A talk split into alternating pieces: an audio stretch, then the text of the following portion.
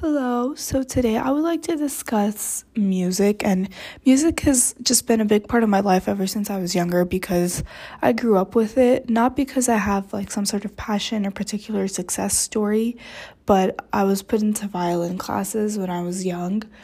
Um, and I basically just stuck with it and I started playing western classical violin around age 5 and around the same time, I also started learning Indian Carnatic vocal music. Um, and so I was just surrounded by music for that reason. So, what I'm actually going to be talking about today, the topic or the question is basically how is Indian Carnatic music theory structured and how is it how does it differ or intersect with the standard western music system we know? So, because I learned both styles of music growing up, I always found it interesting to see how they intersected. And especially when I was younger, I thought of them as like separate worlds, kind of, because I hadn't re- reached the comprehension level to kind of see where they connect. But as I grew older and I understood more of how each each genre is kind of made up and things like that it's really it was really interesting to see how they might overlap and where they differ and what makes them unique and what's shared between them.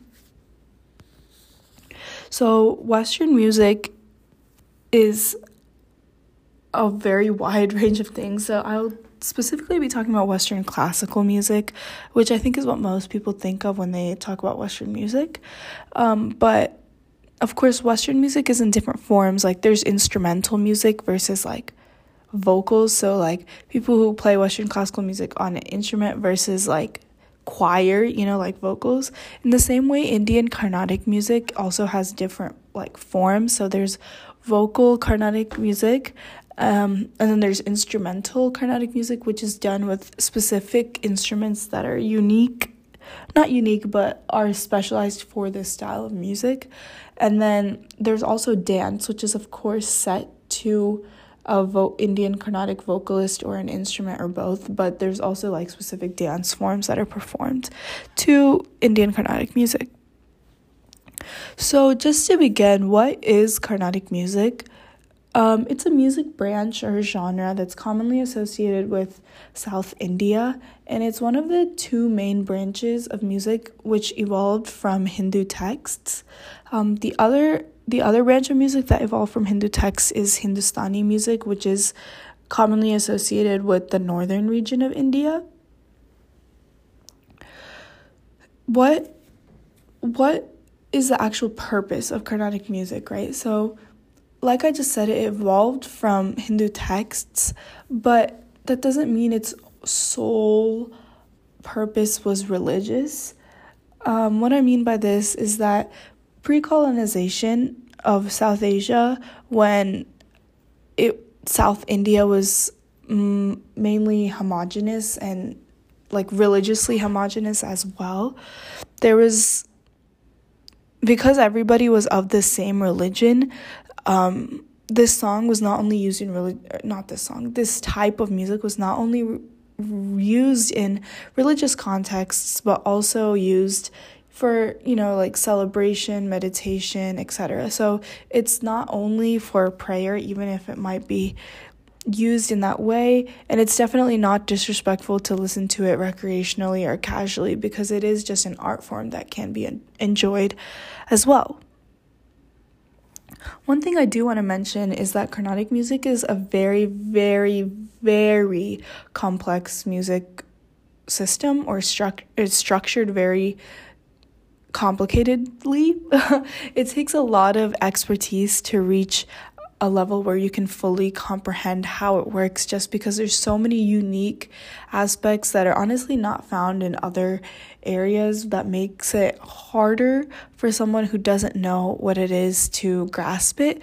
So it takes a lot a lot of time to begin to get to that level. And even I just have a very elementary understanding, honestly. Um, so, I, of course, this podcast episode will be like the most basic, basic information, like just a glimpse of, of the entire realm of Indian Carnatic music. That being said, it also does take a lot, a lot of talent to perform Carnatic music. It takes years and years, and I'm not exaggerating when I say years and years, like genuinely two decades to be able to perform at a certain proficient level. So that should just put into perspective how little of a glimpse this podcast episode would be and how rich the subject is and that you should definitely definitely if it interests you look into it because it's not something that can just be captured in a few minutes. So the first thing I want to do is of course I've talked for this long about Carnatic music, but what does it actually sound like, right? Um, so I'm going to play a specific composition. Um, it's a very famous piece um, in Carnatic music. I'm not sure if piece is the right word to use, but it's a very famous composition. It's one of the most iconic compositions, and it's called Samajavara Gamana. So S A M A J A V A R A G A M A N A. So, yeah, I'm going to play it now. And it's in this recording, it's sung by Dr. Balamurali Krishna, um, very famous musician. So, let's just take a listen.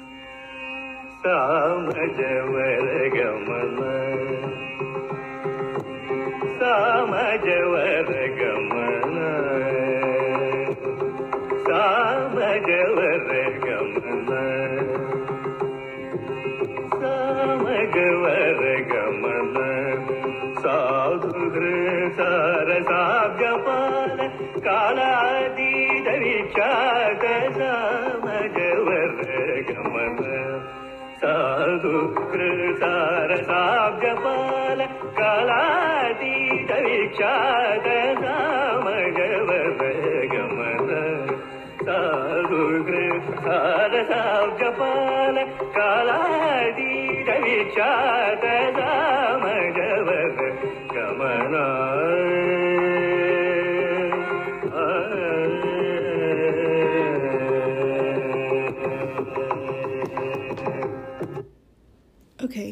so that probably sounded like a long time, but that was honestly not even, um, that was not the whole song. That was actually just the chorus of the song. And also at the beginning, if you notice that he didn't jump right into the lyrics straight away. Um, so that was kind of like an introduction. And then the actual song only started when he started singing actual lyrics. Um, this is one example of what Carnatic music might sound like, but Carnatic music is extremely versatile and it can evoke so many different feelings. It can be happy, sad, joyful, somber, um, calming, exciting, celebratory, etc. And it can be used in so many different contexts for this reason. It can be used for like pleading, it can be used for thanking, like it can just be used for so many reasons. So this specific song is not doesn't is not representative of Carnatic music and the genre as a whole. And there's so many different, not only just feelings it can evoke, but so many different formats and styles of songs in Carnatic music. So it's important to remember that it's really versatile. So now let's talk about the structure of Carnatic music. Like, what is it actually based on? Um, when you first take like a, a music class for, you know, Western classical music, like whether you're playing piano, violin, or you joined a choir or something like that, the first thing they teach you is the notes. So if you're an if you're playing an instrument, they just tell you, you know, like the pit, like the pitches, like A, B, C, D, E, F, G. And then if you're a vocalist, they'll tell you do, re, mi, fa, sol, la, ti, do as your notes. Uh, the equivalent of this in Carnatic music is called swaras. Like the notes are called swaras. So S W A R A S. So the eight swaras are sa, ri, ga, ma, pa, da, ni, and sa, just like do. So these are the basic eight swaras in an octave in Carnatic music, but there's also something unique about Carnatic music is that there there's something called swarasthanas. So normally when we have um like we'll have like a and then we have like A sharp which is equal to B flat and then we have B natural and you know like there's sharps and f- flats in western music which kind of determine the placement of the note as well. Um, this is equivalent to swarasthanas in Carnatic music, but something that's very extremely unique not okay just very unique about swarasthanas in carnatic music is that there's not only 12 but there's actually 16 swarasthanas in Carnatic music. So there's notes in Carnatic music that are said to be notes that you actually cannot reach on like it on an instrument. Like it's not something that you can just play out loud, but it's a certain like tone which is considered like a different swarasthana. So there's actually 16 swarasthanas in Carnatic music instead of 12 um, notes, like note placements, I guess. I think is the right word. Um, yeah. So another thing that Carnatic music is based off of is ragas, which are imperative to the genre. So a raga, I guess, would be translated as a mode or maybe a key, but that's not exactly the right word. So in a key, like if we have something C major, we know that it's no sharps, no flats, all naturals. Um, so everything is at its regu- like quote unquote regular placement. In Carnatic music, that is one part of a raga. Like it tells you where all the notes are placed, but it also tells you what notes are included in the raga. So not all ragas have all eight notes, which is another thing which is different about Carnatic music. So normally in Western music, if you have C major, D major, B flat major, A minor, whatever it is, you know, you you will still have all eight notes no matter what. But in Carnatic music, you might not have all sarigama pada nisa. You might have sagama da nisa or something like that. Like you might skip a few um, notes. And another thing about ragas is that they don't have to be the same in ascending and descending. So you never really see any specification about how you can go about notes when you're going up or down. In Western classical music, like you will never have like A, C, D, E, G going up and then have G, D, C, and then have B on the way back, but not on the way up. But that does exist in Carnatic music. So you can have sa, ri, ga, ma, pa, da, ni, sa on the way up, and then you won't have one of those notes on the way back.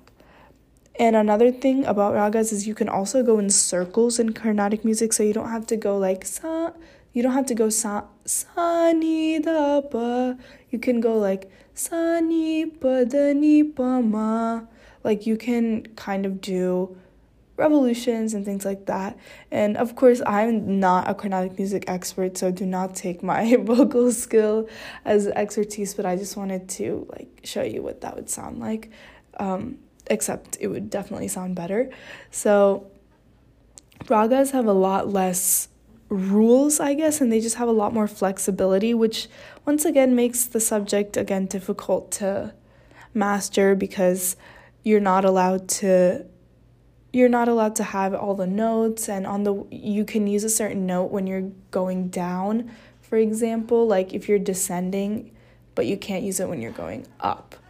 Um, so yeah that's that's basically what ragas are. They tell you how notes are placed and what notes are included Carnatic music is also very strongly based on the concept of improvisation, maybe similar to jazz, but the entire subject is based off of improvisation. So, from the day that you start, you're working towards that eventual goal of being able to improvise, like being able to know, like someone tells you a raga and you're able to just start singing in that raga and kind of do like like a sketch in that raga. So if you remember earlier from the performance, there was an introduction before he started singing the song. That was basically improvisation in the raga of that piece. Um, that that song, Samajavaragamna, is in Hindolam ragam. So before he starts singing the song, he kind of explores the Hindolam ragam and like basically does improvisation. Like it's almost like a cadenza of the piece, but at the start.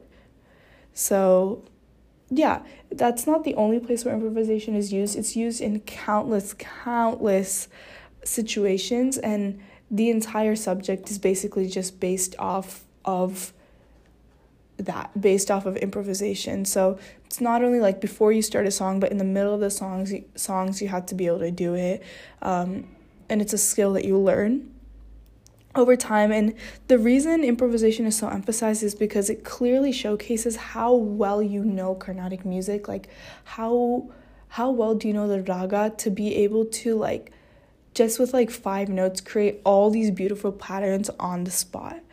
Or five notes is an example, but how many of ever notes it has.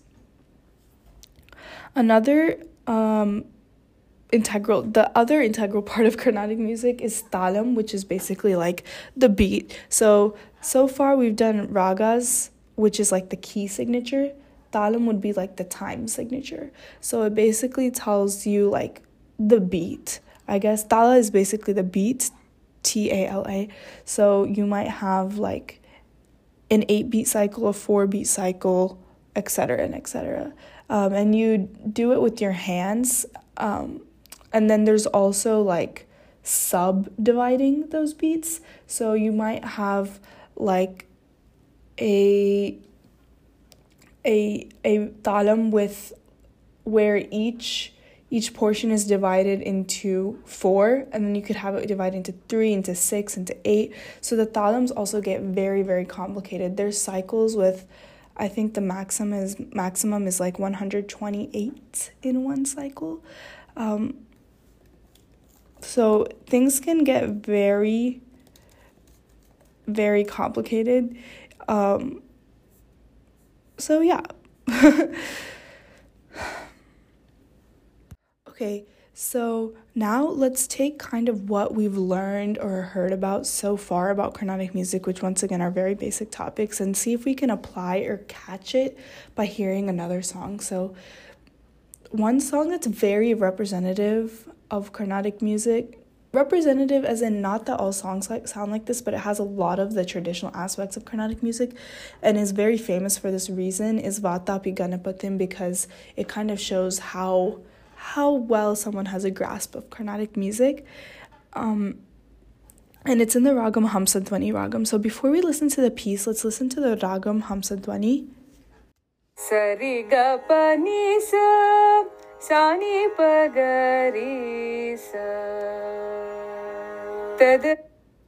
Okay, so that was just the ascent and descent of Hamsadwani Ragam, and now this woman is going to do a kind basically what I was saying earlier, like a sketch of the raga. So this is like an example of improvisation of how how much you can kind of mess around with the raga.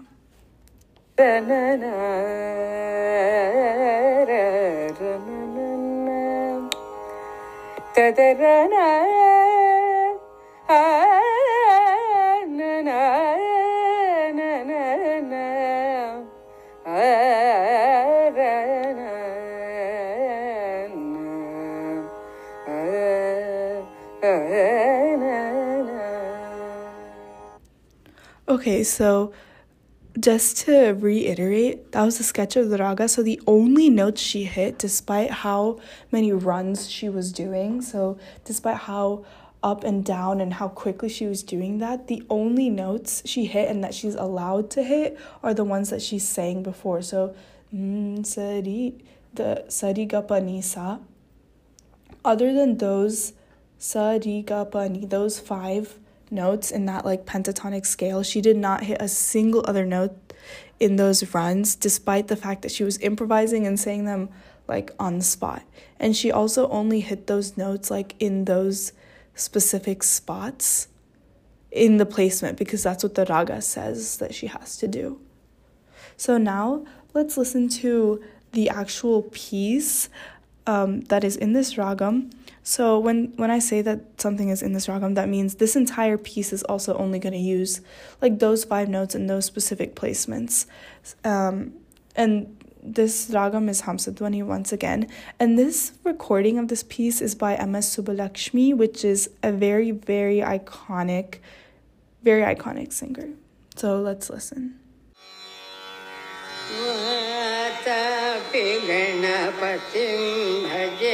ಹೌವಾತಾಪಿ Ganapati ಭಜೆ ಹೌವಾತಾಪಿ Ganapati ಭಜೆ ಹೌವಾತಾಪಿ Ganapati ಭಜೆ ಹೌವಾತಾಪಿ Ganapati ಭಜೆ ಹೌವಾ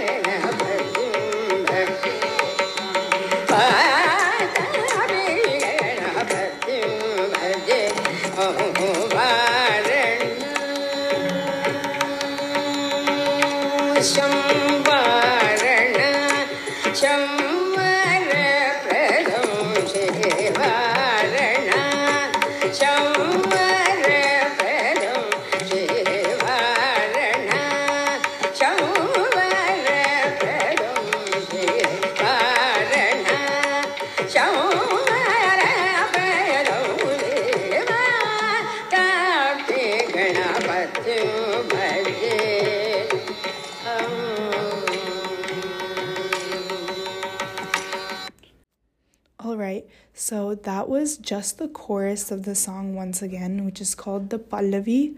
Um, and there's also two more major sections. So the Pallavi is the chorus, and then there's an Anupallavi, which comes right after the chorus and is only sung once. And then there's Charanams. Charan. There's there might be more than one in big pieces. There might just be one, but then after you sing the Anupallavi, you go to the chorus again, and then you sing the charanams are basically like stanzas basically but you repeat the chorus every time after you sing that verse or that stanza. So now let's actually get into this piece. As you heard she sang like very few words actually. Like the only thing she sang was vatapi ganapatim baje hum varanasham so she basically only sang like two lines but how did that last like like 2 minutes right basically another major concept in Carnatic music is repetition which ties into the improvisation thing. So each time she sings a line, she has to develop the melody of that line. She has to add something to it. So she's saying Vatapi Ganapatim Baje Hum Varanashyam Vara Pradam Shri. So that was like that's all the words which she's saying. So first she sings Vatapi Ganapatim. So she starts with a very simple melody and then she develops that melody each line. So it will be like the most simple like Vatapi Ganapatim Baje and then she'll do like she'll add a little bit of some sort of like accent so like.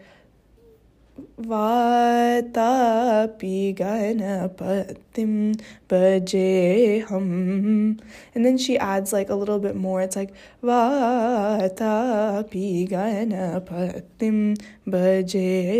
Like that. Once again, I'm not like not like a actual vocalist, so this is just me kind of like imitating it, but that might be like the first three, but then she keeps adding on more. So it's like the same three words, but she has to develop it each time. And of course, when you're like a younger student, they'll kind of tell you like a guide of what kind of um, repetitions you need to be doing and how you develop it each time but once you get to her level you have to basically improvise like once you get to like the fifth or sixth development like you got to come up with something to keep it interesting. And of course if you heard like by the end it's like really complex runs and things. So that's that basically appears in every single um, composition is repetition repetition so each time it has to be something new. And yeah, so what instruments are also here in this piece? Um, most performances are accompanied by instruments. So in the back, if you heard like the drum, um, that is called a mridangam, and then there's usually also a there's also a violin, but it's not it's tuned differently and placed differently and also made a little differently than a western classical violin. Um, it's an Indian Carnatic violin. And then there's usually also like a veena or a sitar, which kind of provides like a constant um, sound and also can be used for accompaniment as well. So, yeah. So, that's basically like kind of the very, very foundationals of Carnatic music just to get you started and just bring more like awareness and education about the genre because I feel like it's such a rich subject that not a lot of people know about.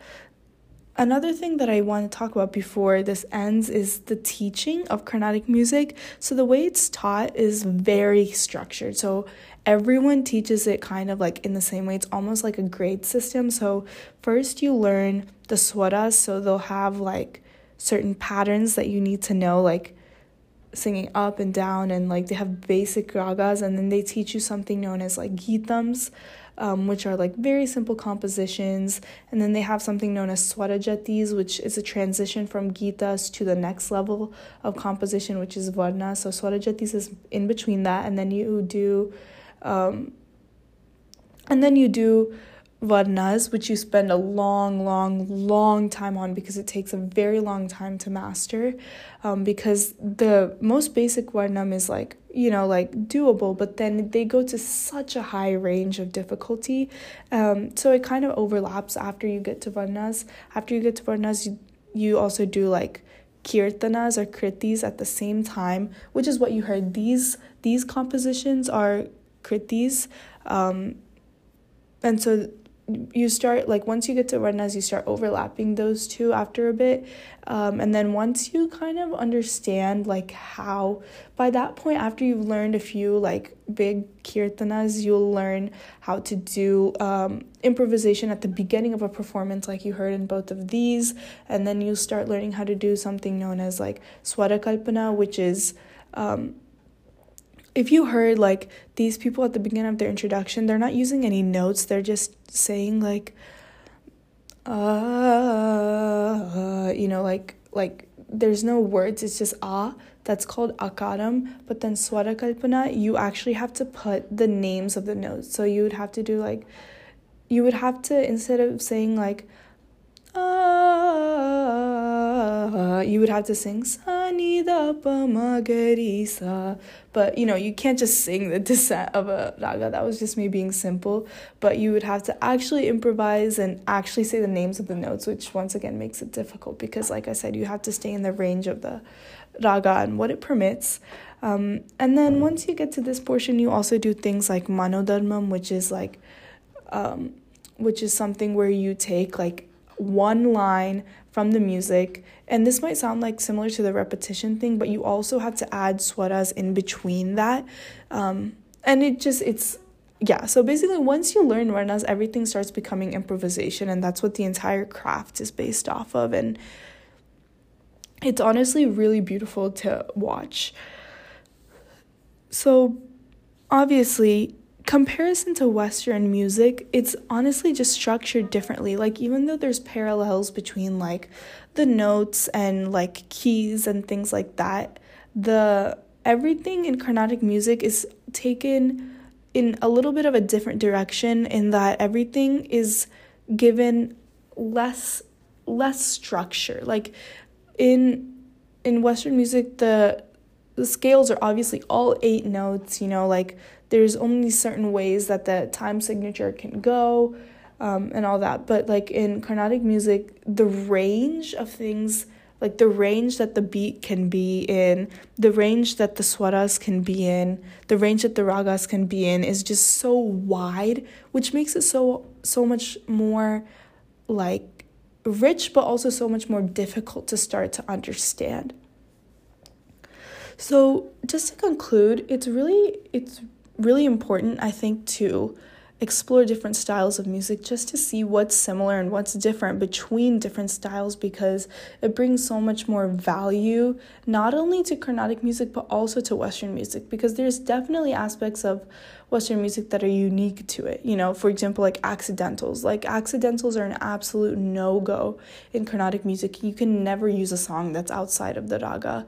I mean, there's special cases, but it's definitely nowhere near as common as using a note outside of the key in Western music. And there's just so much beauty in different styles of music. And I just feel like people need to learn more than kind of what they're hearing in their in in they in their perspective because so many different styles of music hold so much value. And overall with this podcast episode i hope that everybody listening was able to get some sort of grasp of what carnatic music is. Hopefully some of you might be interested. Hopefully some of you have never heard of it before and now have heard of it. And hopefully it's just quite interesting to hear about. All right, and that's basically it for this episode. Thank you for listening.